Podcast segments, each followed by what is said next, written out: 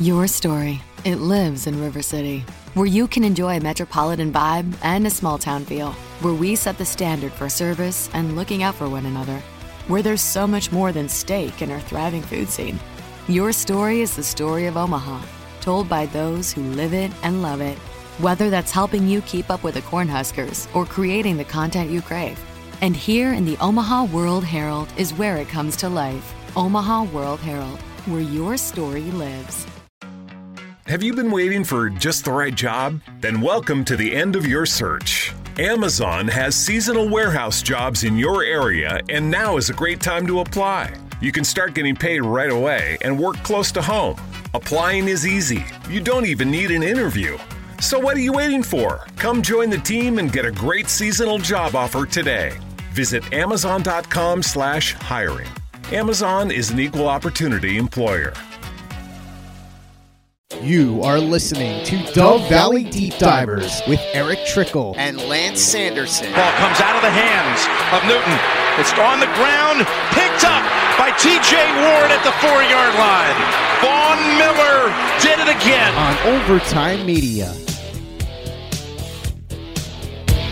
Mile High Hello, everybody in Broncos country. Welcome into the Gut Reaction with the Dove Valley Deep Divers on the Dove Valley Deep Divers podcast. I'm your host, Lance Sanderson, and joining me, as per usual, is Mile High Huddle senior NFL draft analyst, my good friend and colleague, the one and only Eric Trickle. Eric, obviously, this has been a breath of fresh air. Football is finally back on screen. We just watched the Broncos relatively dominate, especially in the first half against the Dallas Cowboys. Granted, we didn't see a lot of the starters play.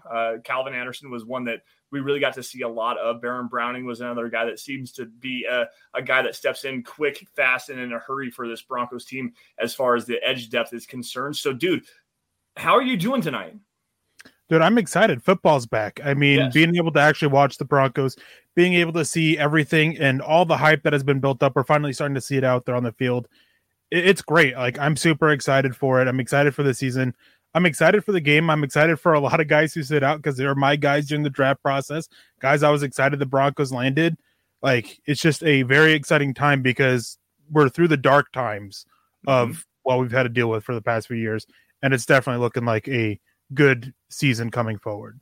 Yeah, I cannot wait to get into, first off, just the rest of the preseason and regular season, and to break down this game with everybody here. We've got a bunch of people in the room already. The comment stream is just flying off the handle right now. We'll get to everybody in the chat stream. Say hello to everybody here in just a minute. But first, guys, we do have to give a shout out to our presenting sponsor of this week, Manscaped. Guys, fellas, fantasy football draft is right around the corner. It's time to get yourself looking right for all of your fantasy football drafts with the sponsors of today's show, Manscaped. Guys, the leaders in below-the-waist grooming have created a championship lineup with their Performance Package 4.0. So, guys, join 6 million men worldwide who trust Manscaped and get ready for kickoff by going to manscaped.com and get 20% off plus free shipping with the code MHH.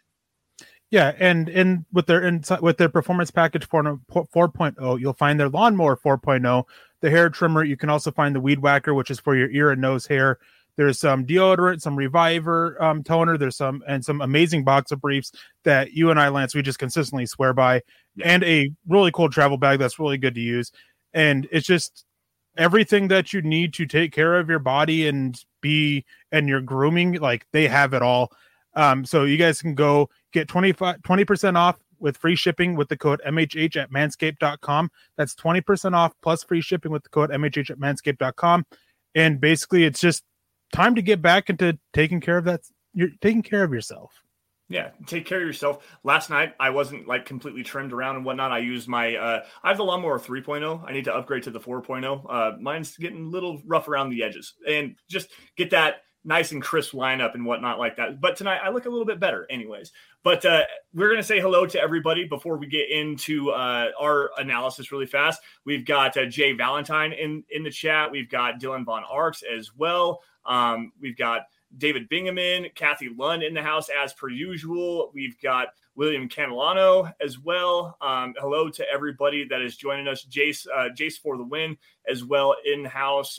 Pretty much just want to say hello and thank you all for joining us on Dove Valley Deep Divers with this gut reaction to what we just saw with the Dallas Cowboys getting their quite literal butts handed to him by the Denver Broncos second and third team for the most part. But with that, guys, get all of your comments, all of your reactions, any questions you have for us on based on what we saw, based on what you saw, any reactions you got. We'll answer as many questions as we possibly can.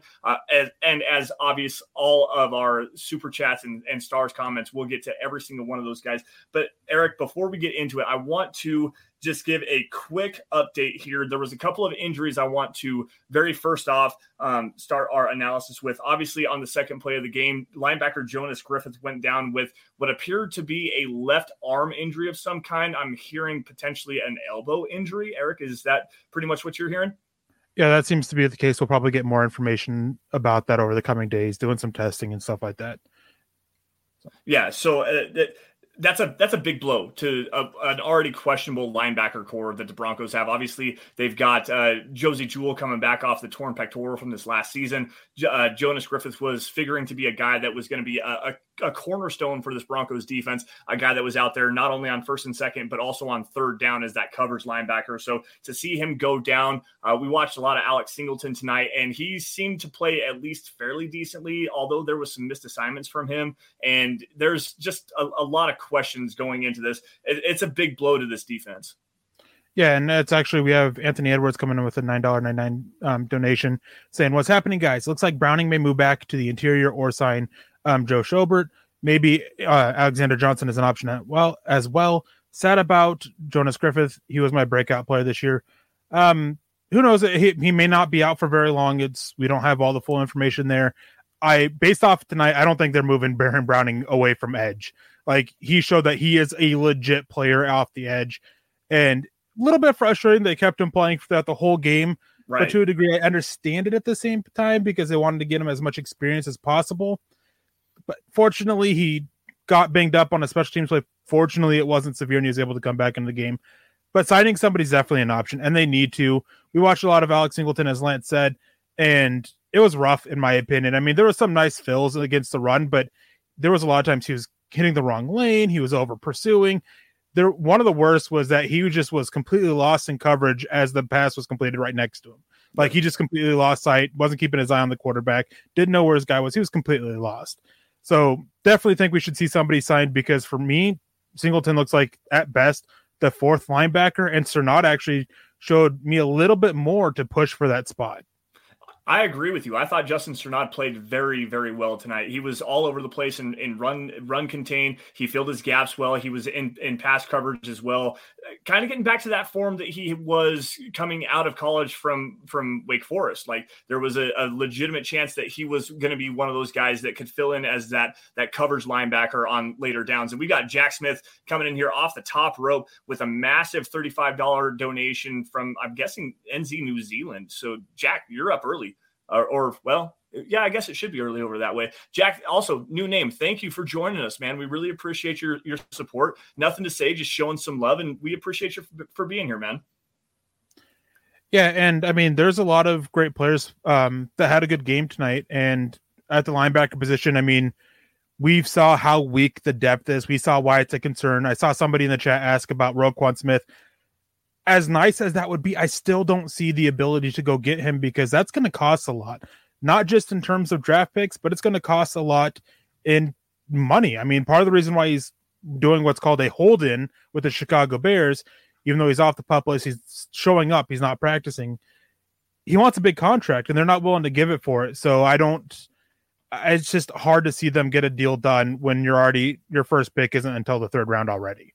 Yeah, I'm definitely with you on that. And like you said, with the Russell Wilson contract coming down the pipe, you've already spent a lot of money on Tim Patrick, who unfortunately is on injured reserve. We all know the Cortland Sutton deal is on the table as well. And looking even further into the future, you have Pat Surtain, who is showing out even in year two already as being a legitimate cornerback. The cornerback market is starting to get inflated as well. So going out and paying for a lesser valued position at the linebacker position, like a guy like Roquan Smith, is probably just not in the cards for this Broncos team.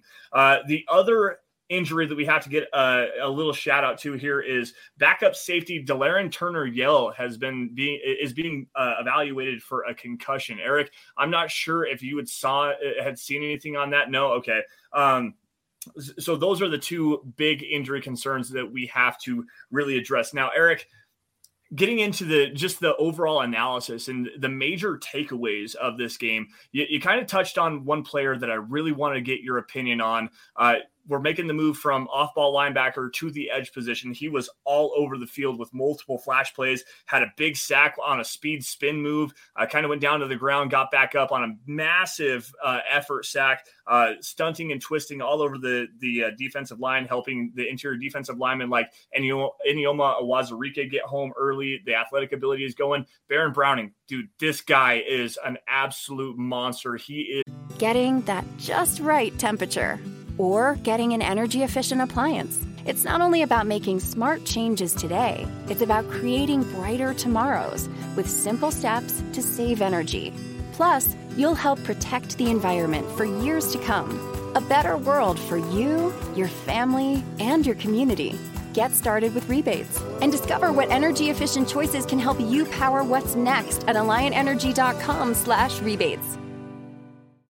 As an Alliant Energy representative, I really enjoy helping businesses save. Today, I visited a business that asked for a free energy audit. After walking through their facility, I let the customers know how much money and energy they could be saving. Plus, I gave them an action plan detailing how to improve their energy efficiency.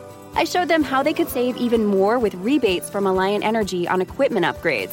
If you are interested in saving energy and money, schedule a free energy audit at AlliantEnergy.com/energy audit. Is the truth at the edge position. Yeah, and I mean, he's looking, like I said earlier, he's looking like he's going to be legit off the edge, which is why I don't think he's moving back. And I think it was Kathy Lund said, asked in chat why he was playing special teams. Well, in the regular season, we're going to see him on special teams. If you're not a starting edge rusher, you're playing special teams at least a little bit. Howie comes in saying, Virgil looks to be the answer for Tim. Love the tough catches and size. Virgil had a great night. I mean, he was one of my guys to make this roster. I don't think that happens, though. It was very clearly that he seems to be like that receiver 7 or receiver 8 after, Brandon Johnson, Washington, and Seth Williams. He seems to be that next guy. He is a guy that I could definitely see them, dangle a little bit for a potential trade, kind of like they did last year. Before the season with sending the receiver to the Lions, whose name consistently escapes me. So I think that's a possibility for, if not, I think they're going to keep him around as a practice squad because his speed is a legit threat. And he just ran by a couple defenders multiple times.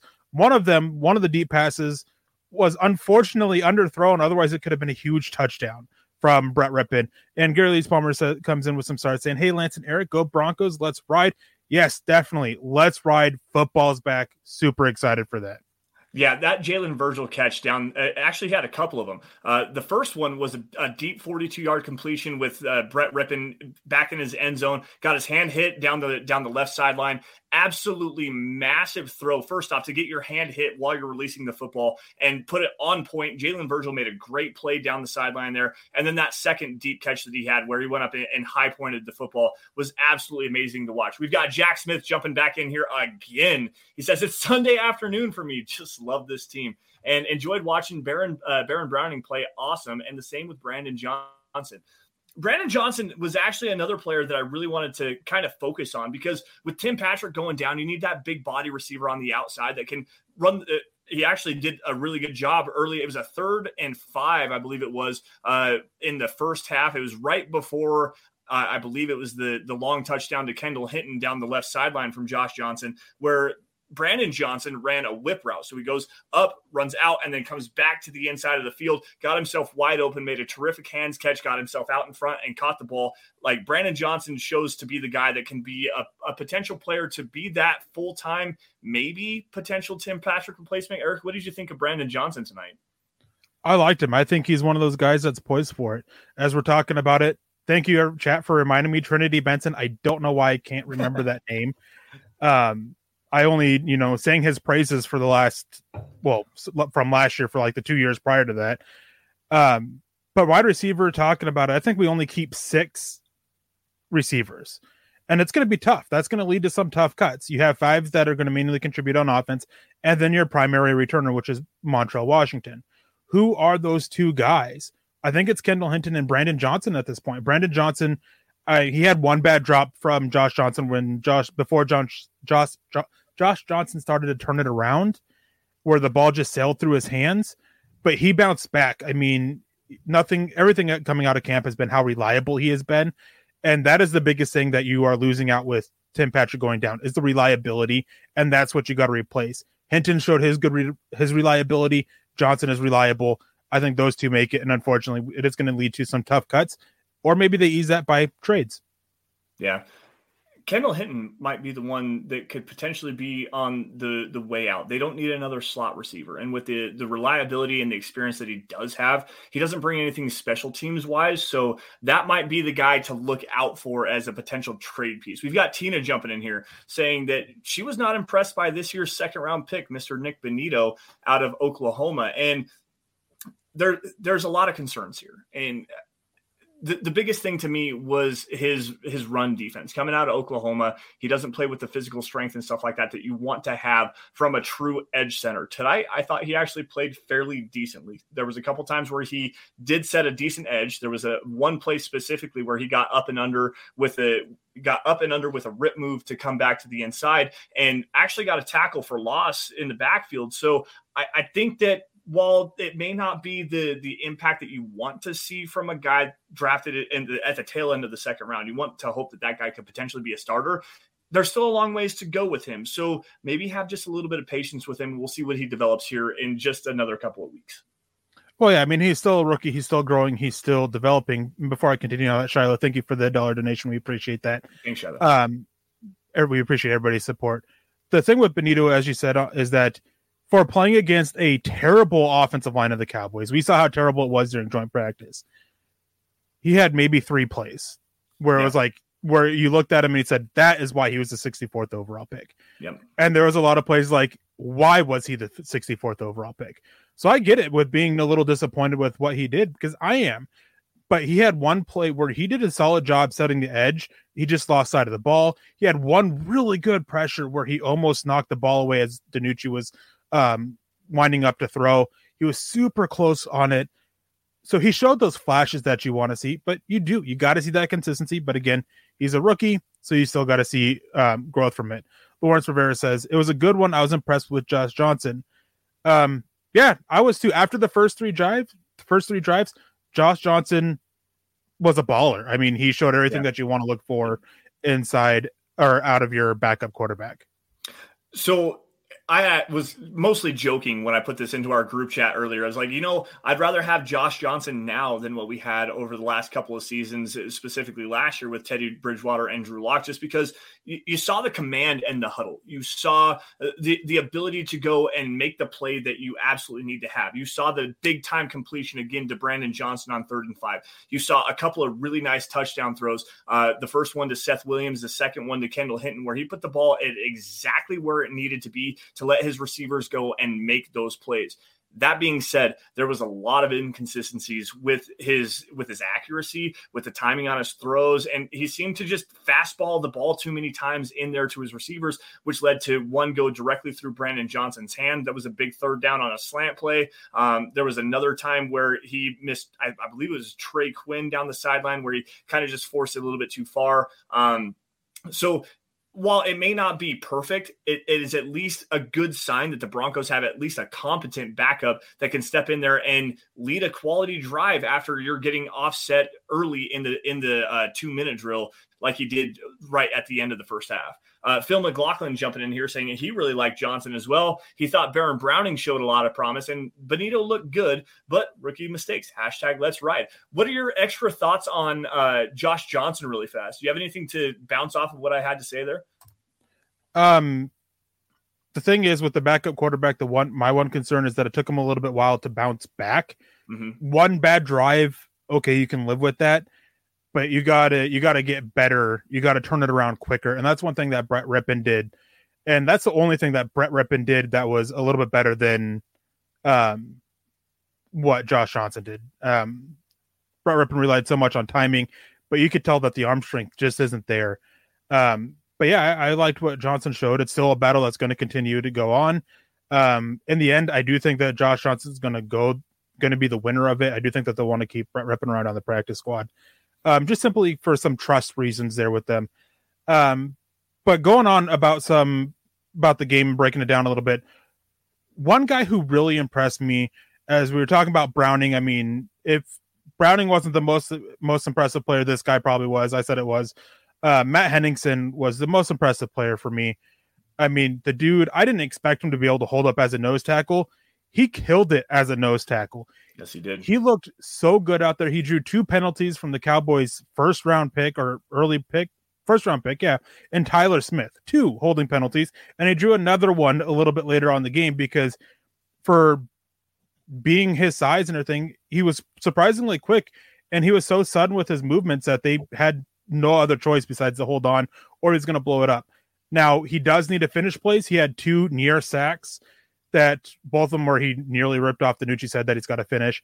And with this battle on this defensive line, I think there's a clear guy who I think for the longest time we've talked about him making the roster. Now I'm not so sure. Now he seems on his way out, and that's McTelvin Agim. Yeah. I'm definitely with you on that one. And college can be expensive, but saving now can help your students save later. Give your child's college savings a boost by registering for a chance at a $1,000 savings plan deposit for 6th through 12th graders. Sign up today at iowastudentloan.org/register. College can be expensive, but saving now can help your students save later. Give your child's college savings a boost by registering for a chance at one of 25 $1,000 savings plan deposits for 6th through 12th graders. Sign up today at iowastudentloan.org/register. Look for the Save Now, Save Later giveaway under the scholarships page. Log on and register today. That's iowastudentloan.org. Middleton jumping in here really fast. First off, says he loves the show on the first one, but comes right back around and says, so who comes in if Griffith is injured?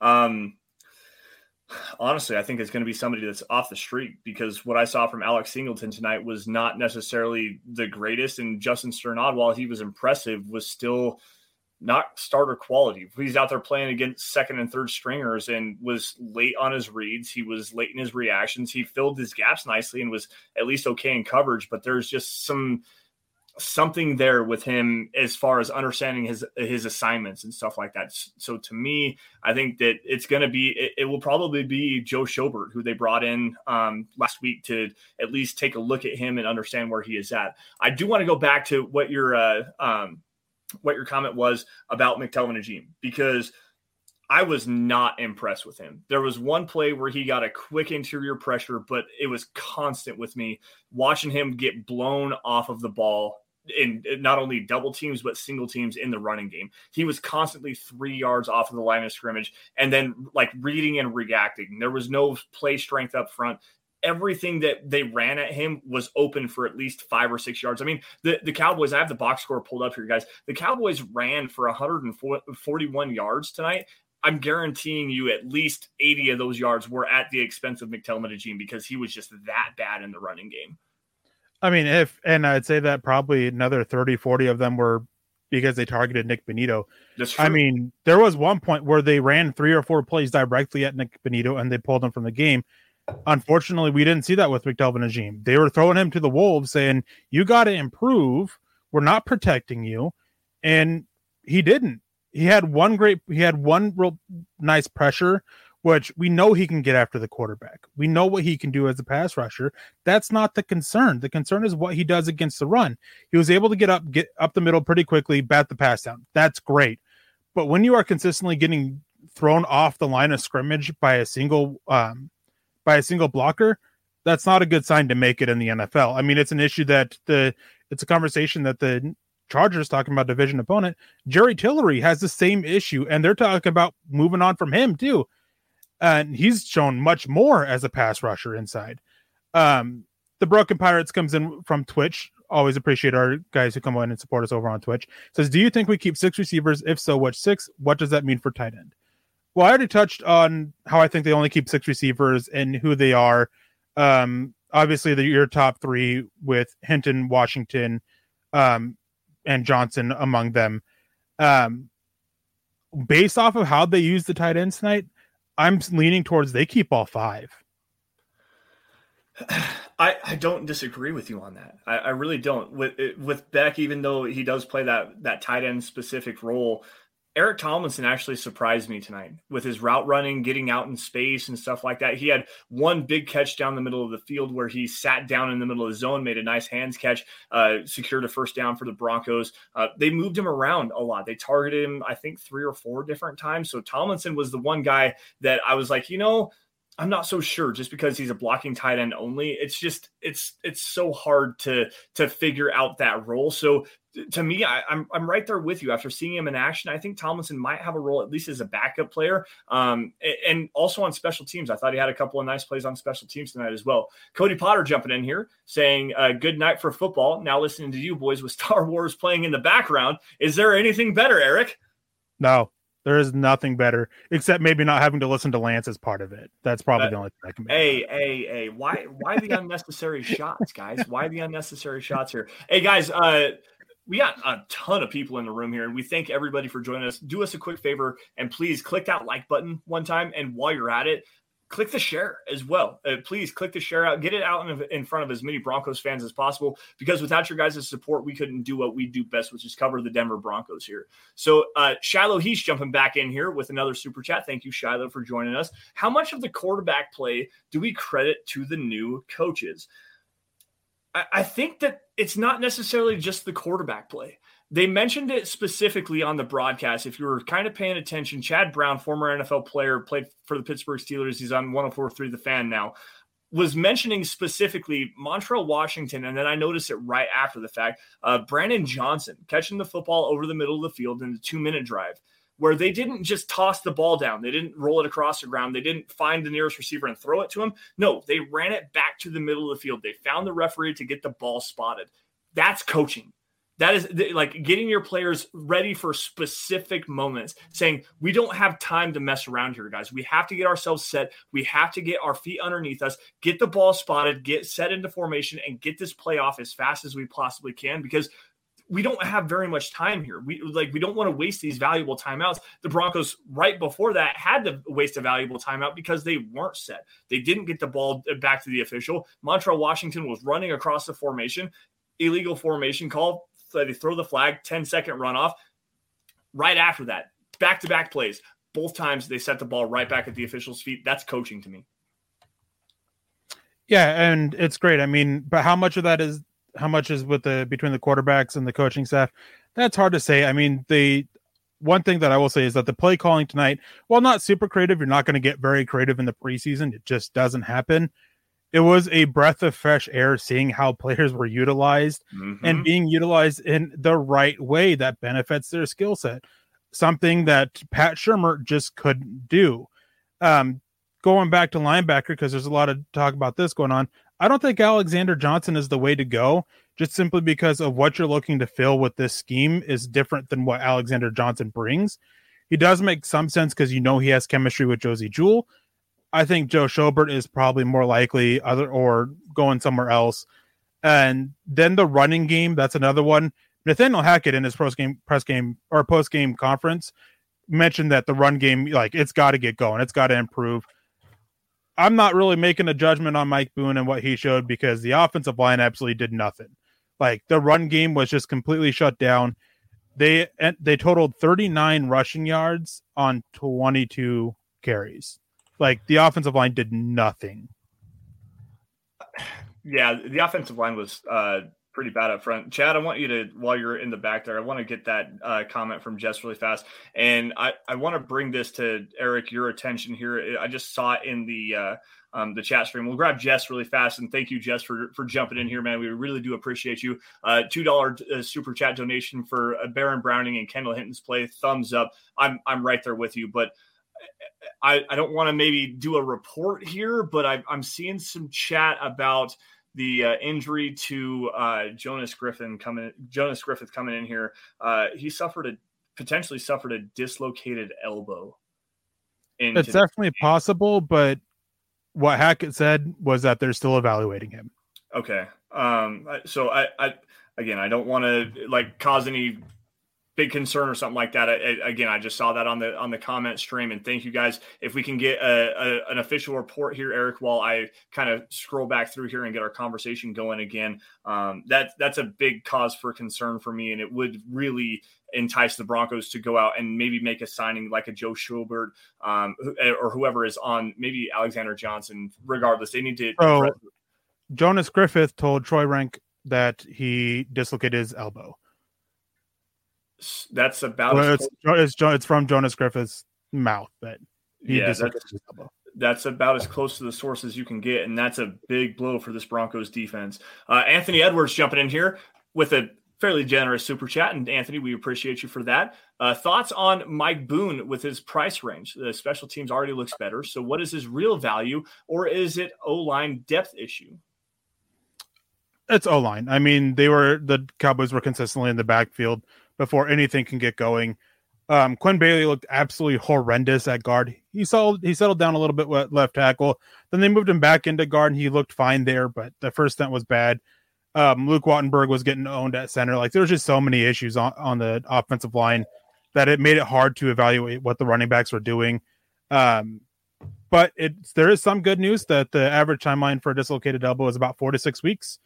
So if we do miss Jonas Griffith, it won't be for very long in the regular season. About maybe. Not long ago, everyone knew that you're either born a boy or a girl. Not anymore. The Biden administration is pushing radical gender experiments on children, changing their names, clothes, identities, and bodies.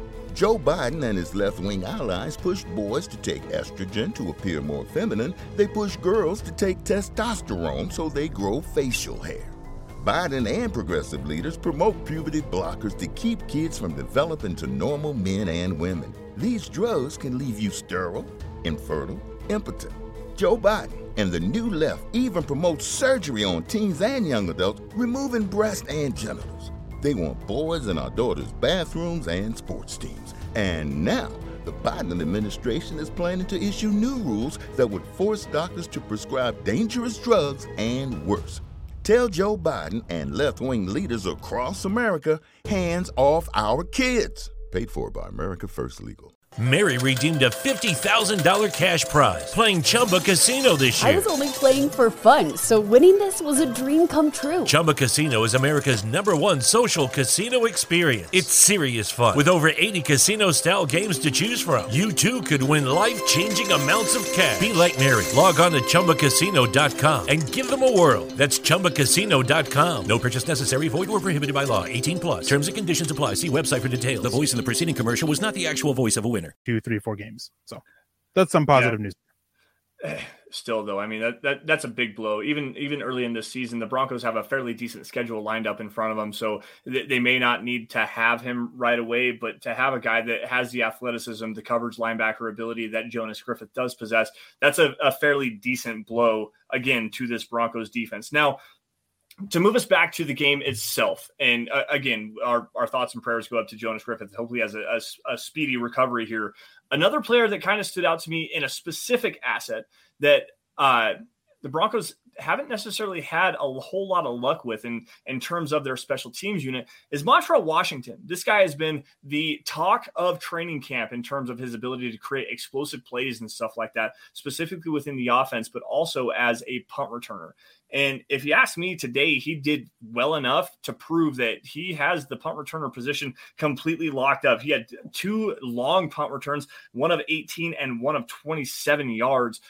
So to me, that explosive playmaking ability is starting to show itself on the field. Eric, what did you think of Montrell Washington tonight? I mean, he looked good. I think the best thing is that he was decisive. He got the ball, he fielded it cleanly, and then he was just quick to go. It wasn't this dancing around that we've dealt with for the last couple of years. He would just get it and go, and that's what you got to do. I mean, there has to be some patience for it.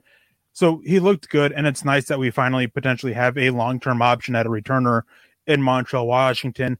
And I think that tonight was enough for him to, you know, cement himself as it. Caden Davis, I mean, there was one where it was bad luck. He decided to let it bounce, and then they just got really lucky with the bounce stopping right at the 1-yard line. Yeah. And the other one was just a bad decision on his part to field the punt and instead of letting it bounce. So maybe Caden Davis is able to make the practice squad, but it seems to be clear that Montrell Washington is the returner. And speaking of, I think we got a kind of clear answer by who didn't play as to who's the starting on the offensive line, at least at 4 of the 5 spots. I mean, with Bowles, Reisner, Cushenberry, and Miners not playing, there's your starters. Those are your 4 starters from left tackle to right guard, with Calvin Anderson likely being your right tackle. Yeah. I thought that Calvin Anderson played at least decently. They played him, I think, most of the first quarter. It wasn't bad, but it wasn't great. Oh, he got whipped multiple times in pass protection. Okay, like, so I'm completely whipped. But yeah, it was bad. Like, he did all right as a run blocker, which that's what he's known for. He's known for his power as a run blocker. But yeah, he got whipped in pass protection. One of them was really bad. It was one of the bad throws from Josh Johnson, where I was like, I can't really fault Johnson so much for that one, because he had to make a late adjustment as he's throwing because Anderson got beat. So it was rough to watch. I mean, hopefully Billy Turner's able to make it back, and maybe they'll change it up, maybe not, but something's got to happen with right tackle. That is the most concerning position right now. Yeah, I'm going to grab this really fast and give a shout out to Jake. I think we missed this one, so I want to make sure that we touch on everybody that has helped us with Super Chats and stuff like that. Jake Rogers jumping in here. Number of wide receivers we keep and early predictions on who makes it. We kind of touched on that a little bit. 6 wide receivers, probably the top 3 and everything like that. Just wanted to give you at least a shout out and thank you, Jake, for jumping in and joining us tonight. Speaking of blocking issues, there's a guy that is projected to be a starter at the tight end position for this Broncos team in Albert Okwuegbunam. And I was thoroughly unimpressed with his ability as a blocker, not only in the passing game where he had a massive whiff on a backside play action passing play where Josh Johnson got wrecked in the backfield, throwing the football away. And he was also turned like frequently off of his spot in the running game. Like, he was just not good. There's some concern here about Albert Okwuegbunam, Eric. He had a couple bad blocks, but he had a couple that were really good and like not his fault. And we didn't get to see what he was able to do as a receiver. So it's just a thing of, he seems to have chemistry with Russ, and maybe, you know, not having that chemistry with the other quarterbacks is why we didn't see him used as much as a receiver. And I don't think he played a whole lot of snaps. He seemed to get pulled pretty early after maybe 10 or so snaps. So it's limited sample size, but we know he's not a good run blocker. He can talk about how he's improved all he wants, but it was something that we needed to see. We didn't see it tonight. Hopefully we see it down the road. Peter says, Eric, you really didn't want the pick of Bonitto during the draft. Has your opinion changed at all? No, I mean, my concerns with him are still the same, and he didn't do anything to ease my concerns about it. He's still a bad run defender that can flash as a pass rusher because he's really quick and has good bend. And that's when he did win as a pass rusher. That's how he won. When he tried to win with strength, he kind of got stalled and wasn't able to do anything. So it's still a concern. I mean, plenty of time for him to change my opinion. It's not a situation where, like last year, where Patrick Surtain came out and immediately got my opinion to change after basically one game. Albert Knopper says, Henningsen shows promise. He does, and I'm super excited for it. And he's a guy that I want to see start getting more reps and I want to see him against better quality on the offensive line, even though he saw the second unit of the Dallas Cowboys squad. The second unit is probably typically a, you know, third or fourth unit on other teams.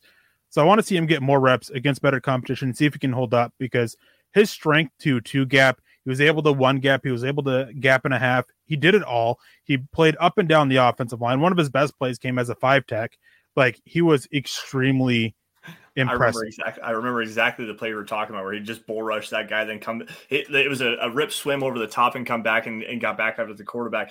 The one that really got me, though, he was playing as a I think it was a 2 technique where he was over the guard and shot the gap between guard and center for the massive quick pressure on who was the quarterback that threw. Regardless, that was the PJ Locke interception play where I thought it was a linebacker on a blitz. Matt Henningsen crashed that gap so fast, got after the quarterback and literally destroyed him as he was throwing the football back to the right side. And PJ Locke drove on the football and got the interception. Great play all the way around.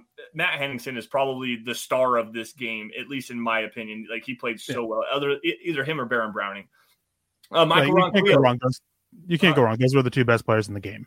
Absolutely. There's no question there. Michael Ronquillo jumping in here. Good late evening, Lance and Eric. Let's ride and go Broncos. And let's ride, Michael. Thank you, sir. We appreciate you for always being here on every single show on the Huddle Up Podcast Network. You've been one of the best supporters that we have had all the way across the network and the platform. And we really appreciate your support. Jumping back in here as well, saying, I can't wait until rookie tight end Greg Dulcich plays for the Denver Broncos.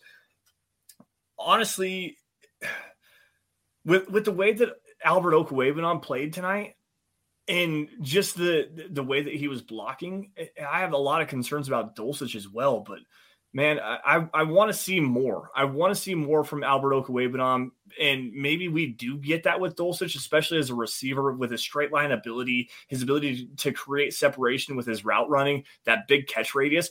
I'm excited for Greg Dulcich, and maybe that might be the guy to really separate himself in this tight end room. What do you think, Eric?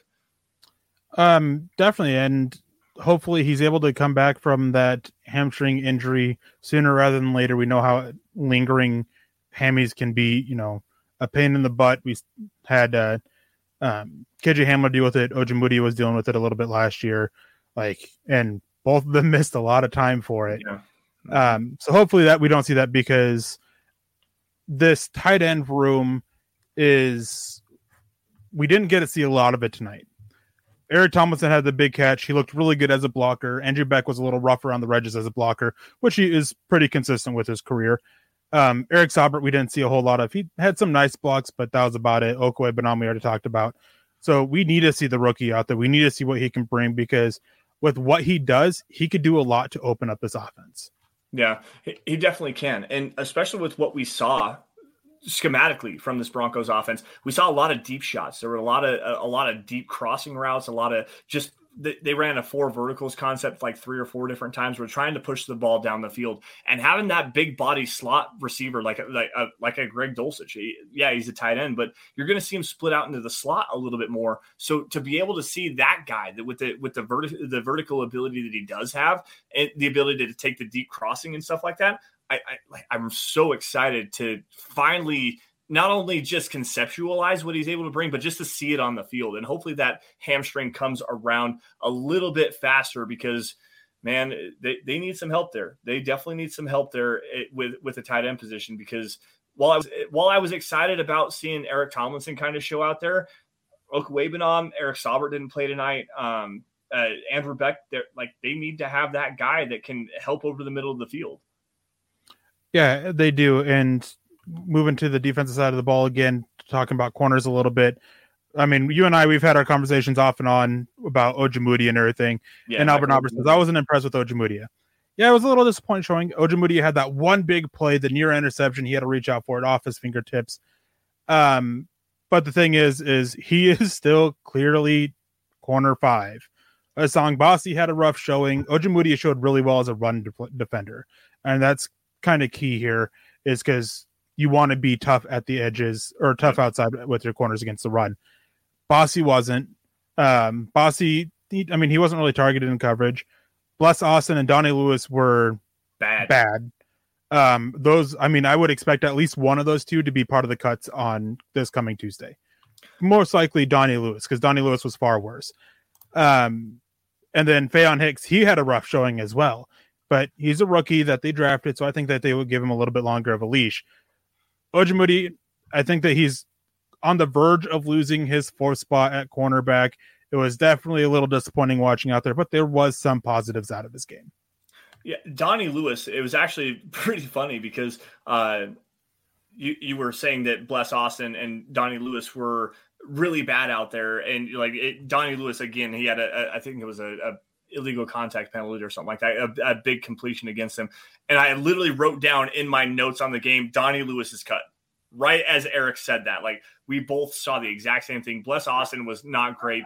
Ojemudia was more up and down and inconsistent mostly. So that was the one that I was, again, I've had my head wrapped around this idea that Michael Ojemudia might be a guy that could potentially be a surprise cut as Peter Middleton comes in here. I don't think that that's going to happen, but a potential trade piece. So to see him go out there, he had that one drive on the football where he damn near picked it off and took it to the house.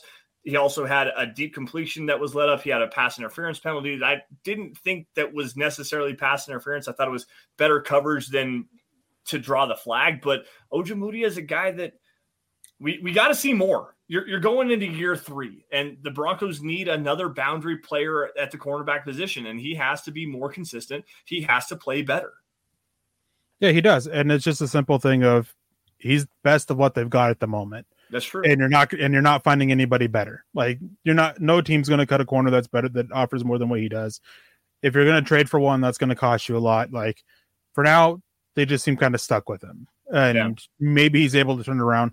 He's shown enough flashes in the game tonight and in the game 17 against the Chiefs last year that to continue to work with him, I think. And then Evero wanting him back when he's with the Rams and still liking him. I don't think that he gets cut. I don't think he gets traded simply because there's not an option better. It's not like a case of McTelvin Agim where there are defensive linemen clearly outperforming him. And so you do dangle him as a trade piece. And if not, then yeah, you cut him because you have players that are outperforming him. That's not the case with Ojemudia. Yeah. Kay Davidson saying, first off, that they don't think that Michael Ojemudia is going to be cut. I don't necessarily think that that's the case, but there's an outside chance that does potentially happen. No, there's not. I said outside chance. Chance. Like 5% chance. Give me a break here. Come on, man. Anyways, so the next thing that they say is Caden Stearns impressed me the most in the secondary tonight, to be honest. I agree, but also disagree with that.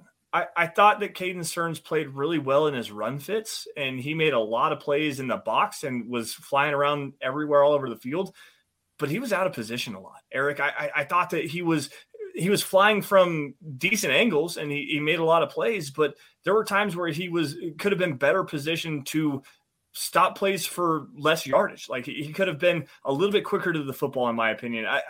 I like Caden Stearns, but there was something off about him just a little bit tonight.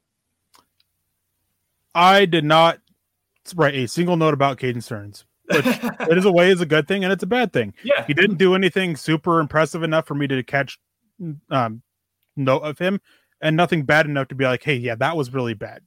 So he's one that when I go back and watch again, I'll have to focus in and try to see him. But watching it live, being able to, having to go at the time flow of the game, I wasn't able to go back and recheck plays. He just didn't do anything of note for me. Yeah.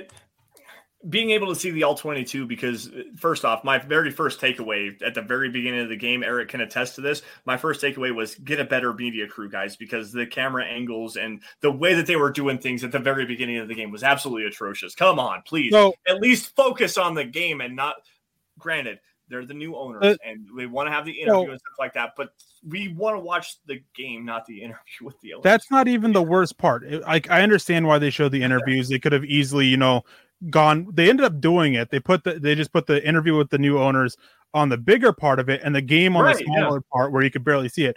The bigger issue was the two plays where they just stayed on the quarterback as they were throwing downfield. Like that was where the two issues were with it. Like it was bad. Fortunately, they fixed it. Fortunately, we didn't have to do it. And they had another one with an interview when they were doing with Cortland Sutton as well. But I mean, before we get out of here, it's running late and I'm absolutely exhausted. I was up super early, excited for the game. Outside of Donnie Lewis, since we kind of touched on him, and if you say Ojemudia, I'm so done with you. Two players that you think are cut from this roster based off of tonight's game, which obviously there's a whole bunch of practices that we haven't seen that will play into this factor, team meetings, a lot that we don't. Based off this game, two players that stood out for you as guys that like, okay, it's time for you to go. McTelvin Agim was the very first one that comes to mind. Honestly, I thought that while he had some flash plays in the passing game, he was that bad in the running game, guys. He was just absolutely awful. I said it earlier in the show, he was pushed off the ball so many times, multiple times, 3, 4, 5 yards down the field. That was the one that really stood out to me that is potentially in this first round of cuts. The other one was Zach Johnson, the offensive tackle. He was bad in pass protection and in the running game. Multiple assignments where he didn't hit his reach blocks. He just got dominated by, I don't even know the guy's name, but there was like 3 or 4 different times where like bull rush back into the quarterback, spin moves that got hit on him. There was a push pull that got hit on him. Zach Johnson was just not good. I also wasn't necessarily very impressed with Tucker. I don't know his first name. He's the guard tackle, Casey Tucker. Thank you. I wasn't super impressed with him. But those would be the first three guys off the top of my head, because I was really focused on the trenches tonight, guys. Those are the first three guys that come to mind that was like, it's time for them to just look for some greener pastures, and you're not going to be a part of this team anymore. I don't fully disagree with McTelvin Agim. The thing is that he still, I think he offers enough as a pass rusher that you continue to work with him, because you don't lose anything by keeping him around for an extra couple weeks. Like for when you cut down to 80, from 85 to 80 or down to 50, you don't lose anything for that, but you can gain something from it. Zach Johnson, I mean, he was a guy they cut him after when they signed their undrafted free agents. He was the guy they cut. And they brought him back a little bit later, and he was absolutely horrendous. And it didn't matter where they played him at, because I know they moved him from each side, and they moved him inside as well. It just was bad. I mean, he was consistently beat around the middle, and when he would try to match strength with strength, he was just overpowered. It was extremely rough. The other one is a wide receiver, and it's number 38. I refuse to acknowledge his name, because number 38 is a terrible number for a wide receiver, and for that reason alone, he should be cut. On a serious note, though, I was extremely unimpressed with Stevie Scott. I think Max Borgi and Hardy have shown enough to. And don't get me wrong, Hardy wasn't great. He's a little reckless and he's very quick, but he's got to play with more control and patience. Mm-hmm. Stevie Scott was very much, there's a defender, let me run right to him. So I want to bounce off of this, like kind of dovetail this conversation a little bit about Jaquan Hardy, because there was a play where he caught a screen pass, and we had a comment here from Albert Knoppers about Graham Glasgow maybe being a potential surprise cut.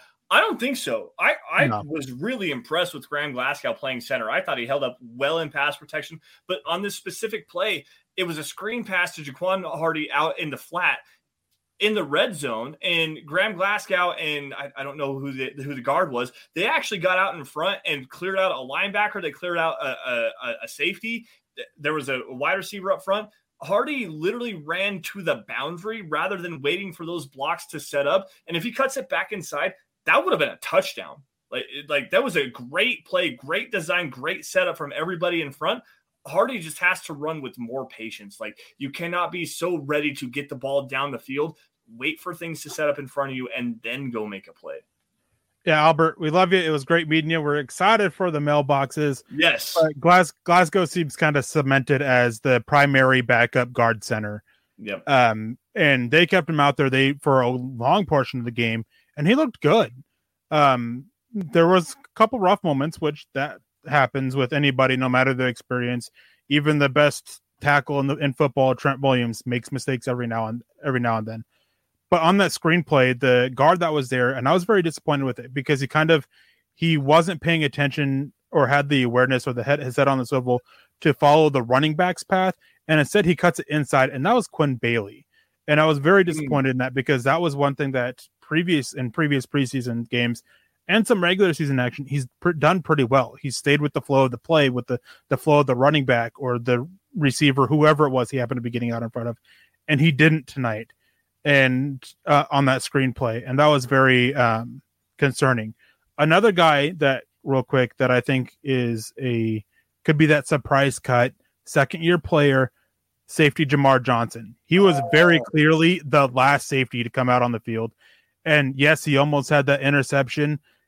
But I mean, the dude is like, I'm just going to stand here and wait for the ball. I'm not going to go attack the ball. You can't do that, and the result of the play is why. And there were a couple times where he clicked and closed rather well, but it didn't matter, because it was like a gnat hitting me, like something really small, or me like running over my daughter because I see a bowl of ice cream. Like, it's something like that. Like, Jamar Johnson just brings no strength or power or anything into his tackling, and it does nothing to slow down the receiver, like, at all. So I I actually wanted to ask you this because this is my last thing I wanted to hit on before we get out of here, guys. The down roster guys that are flashing, whether in a good or a bad way. We talked about Quinn Bailey, and my notes literally say Quinn Bailey is definitely not a guard. He was way better at tackle tonight than he was at guard. The next one was Graham Glasgow at center is chef's kiss because I thought that he played very well. The two that we haven't got to yet are Brett Rippon and I want to kind of scrap that. Marquise Spencer looking really bad and inconsistent. And then this last one was Jamar Johnson and how he's fighting for a practice squad spot because he was so inconsistent in his coverage. And he dropped that interception, but you know who caused the bad ball placement on that throw? The guy that we highlighted at the very top of the show. It was Matt Henningsen getting interior pressure up the middle to drive another bad throw. So I do want one more thing really quickly. We touched on him just a little bit. Surprise guy that like showed the most in the limited action, the limited targets that was just tremendous tonight was Jalen Virgil. That was the other down roster guy that I had. Jalen Virgil just shows the speed, the athleticism, the high point ability with the football. He looked absolutely tremendous tonight, guys. So, Eric, do you got anybody else you want to point out here before we do some matters of business and close this showdown tonight? Yeah, I mean, I don't think Johnson's even competing for a practice squad spot. I mean, he was very clear the last guy. Yeah. J.R. Reed looked really good out there. Yes, he did. And yes, he did. He was brought in for special teams, and he looked good on defense. I mean, he was clicked and closed just as well. Didn't have that near interception, but when he met up, he brought force. And that is and then you touched on Marquise Spencer. He was a guy I wanted to touch on before we get out of here too. He is so frustrating because he has no discipline in his play style. And if you guys pay attention to things I say, discipline is huge for me. I will always reward players in my draft rankings, wherever, if they play with discipline. He has no discipline whatsoever. But sometimes he just makes it work. His nickname needs to be Wild Man because he plays like a wild man out there with no control, no discipline, just all over the place. And there are multiple times he blew up the play, but there are multiple times where he just created an open lane with McTelvin Agim getting shot out the ball, and he just pushes too far outside, and so it was rough. And then Aaron Patrick, I thought he had a good game. Not a great game. It was a good game. And he looked really good on special teams, though, which is the big thing. And he showed enough flashes on defense to continue working with. Special teams is enough to make him on the roster, or is to put him on the roster. Defense is the flashes on defense is a good reason to keep working with him on defense. Yeah. I got one last guy really fast. We haven't touched on him yet. Haven't even mentioned his name specifically. But Enioma Owazurike, a guy that I was really high on coming into this. I thought that he was up and down. Like, it was super hit and miss because there were times where he was blown off the ball, but then there was times where he was creating incredible penetration. He had one play specifically towards the end of the game where he was lined up as a two-eye technique. So inside of the guard shoulder next to the center, and then went around the center all the way around it was a blitz package, and he was a stunt coming all the way around. Got a big, huge pressure. Actually, that was the play that Jamar Johnson had the near interception. Yep. I thought that while the flashes were there, I'm still wanting a little bit more with him because he has the strength, he has the length, he has everything you want, but it's just not there consistently. What did you think of Owazurike tonight? His biggest issue is he's got to improve at getting off blocks. Yes. There are multiple times where I thought he held up fairly well against run. Sometimes he got driven off, mostly against double teams, but there was one play where he was standing right there and he goes to get off, and his whole way of getting off is kind of like sidestepping the block instead of like disengaging, and that doesn't work. You have to disengage. You have to get the blocker's hands off of you. Otherwise, when you go to steps to the side, back step, whatever it is, they have complete control over your body. That is something he's got to work on. He's got to be able to get off that. Use that length of his. Like, that was the biggest thing I noticed is, like, when he did go to disengage, he wasn't using his length. Nope. It's a weapon. Like, use it. Yeah, that needs to be his first initial part of contact, where when he comes off the ball, his hands are still down and he gets his head in there, he gets his shoulder pads in there, he gets chest to chest. But if he could get his hands out in front of him, he can be so much better. And when he does do that, it's elite. Like it's a literally an elite level player, but he's so inconsistent with his upper body, his hand technique and stuff like that. It's frustrating because when you see him do it the right way, he's off of blocks. He makes incredible pressure. He does so much different things with his twitch, his burst, his bend ability. He actually has some bend for a 315-pound player. He bends his waist and gets around the edge. It's so fun to watch, but he's just got to be a little bit more consistent with that upper body play and the technique that he needs there. With that, though, guys, we do have to get out of here. We got a hard 1 hour limit, so we've got about 4 minutes. So I've got to do some quick matters of business. Thank you all again for joining us on the Dove Valley Deep Divers podcast. You all can find us on Twitter by following me at SandersonMHH and for Eric at Eric Trickle. Also, guys, find the pod, Dove Valley Deep Divers Podcast at DVDD_pod. It's a great way to keep in touch with what's going on with the Dove Valley Deep Divers. We'll throw some takes out there occasionally, but for the most part, you're going to find out what we're talking about every single Friday. Again, guys, while you're at Mile High Huddle, that's some other account where you guys are going to find breaking news and analysis, film breakdowns, opinion articles, anything regarding your Denver Broncos. That's where you guys are going to get it. Folks, if you're financially able to do so, whether on the shows with stars, donations, or super chats, or whatever it may be, if you guys want to support the show, help us grow out just a little bit, huddleuppod.com. Get you guys a hat, get yourself a t-shirt.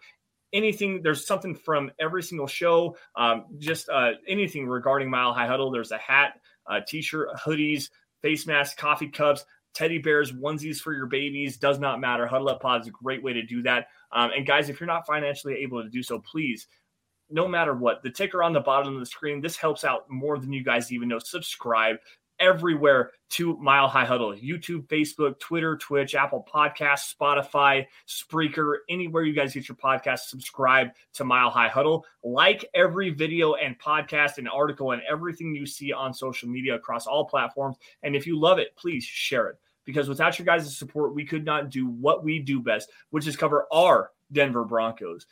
And with that, Eric, we have to get out of here. But first things first, any last minute takeaways before you go? And I know how you are. You're probably going to have some sleep tonight, but first thing in the morning, you're going to do a double and maybe triple take of this game to kind of find all of the fine tuning and all of your, further film breakdowns and stuff like that. Anything else while we have you tonight? I mean, super excited for it. We'll definitely have a gut reaction next week. I don't know who'll be doing it. But football's back, man. Like it's super exciting. Like football is back. It feels so good.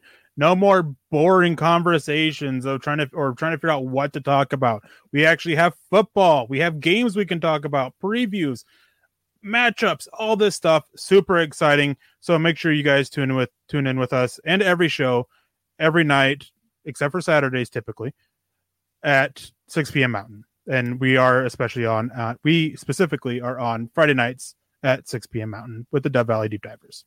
Yeah. DVDD every Friday night, 6 p.m. Mountain time, 8 p.m. Eastern. Please, guys, make sure you join in with us. Join in the conversation. Come and get our deep dive takes and everything. We appreciate every single one of you for joining us tonight as we break down what happened with the Broncos against the Dallas Cowboys preseason week 1. Thank you all again for joining us tonight. We will see you guys not necessarily the same place, but the same time next Friday on Dove Valley Deep Divers. Y'all stay safe. It'll be earlier in the night because this was late. That's your truth. Fine, whatever. I'm doing my reads. Come on, man. Leave me alone. Anyways, we'll see you guys next Friday at least 6 p.m. Y'all stay safe. Take care. Have a great rest of your weekend. It was great to watch a Broncos win. And as always, go Broncos. We'll see you later, guys. Not long ago, everyone knew that you're either born a boy or a girl. Not anymore. The Biden administration is pushing radical gender experiments on children, changing their names, clothes, identities, and bodies. Joe Biden and his left-wing allies pushed boys to take estrogen to appear more feminine. They pushed girls to take testosterone so they grow facial hair. Biden and progressive leaders promote puberty blockers to keep kids from developing to normal men and women. These drugs can leave you sterile, infertile, impotent. Joe Biden and the new left even promotes surgery on teens and young adults, removing breasts and genitals. They want boys in our daughters' bathrooms and sports teams. And now the Biden administration is planning to issue new rules that would force doctors to prescribe dangerous drugs and worse.